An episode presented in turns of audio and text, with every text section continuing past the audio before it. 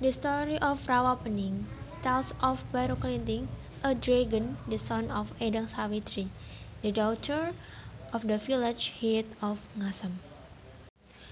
Due to a curse, Endang Sawitri had to conceive and give birth to a child in the form of a dragon alone.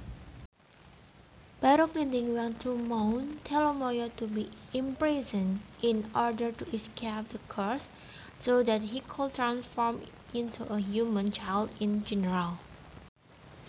He meditated by wrapping his dragon body up to the top of Mount Telomoyo.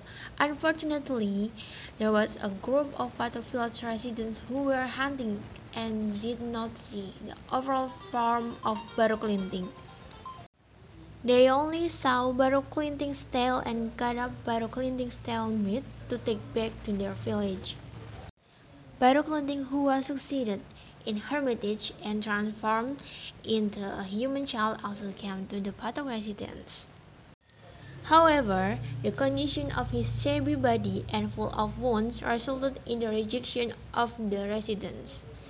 Baro Klinting also challenged the residents to pull out a stick stuck in the ground.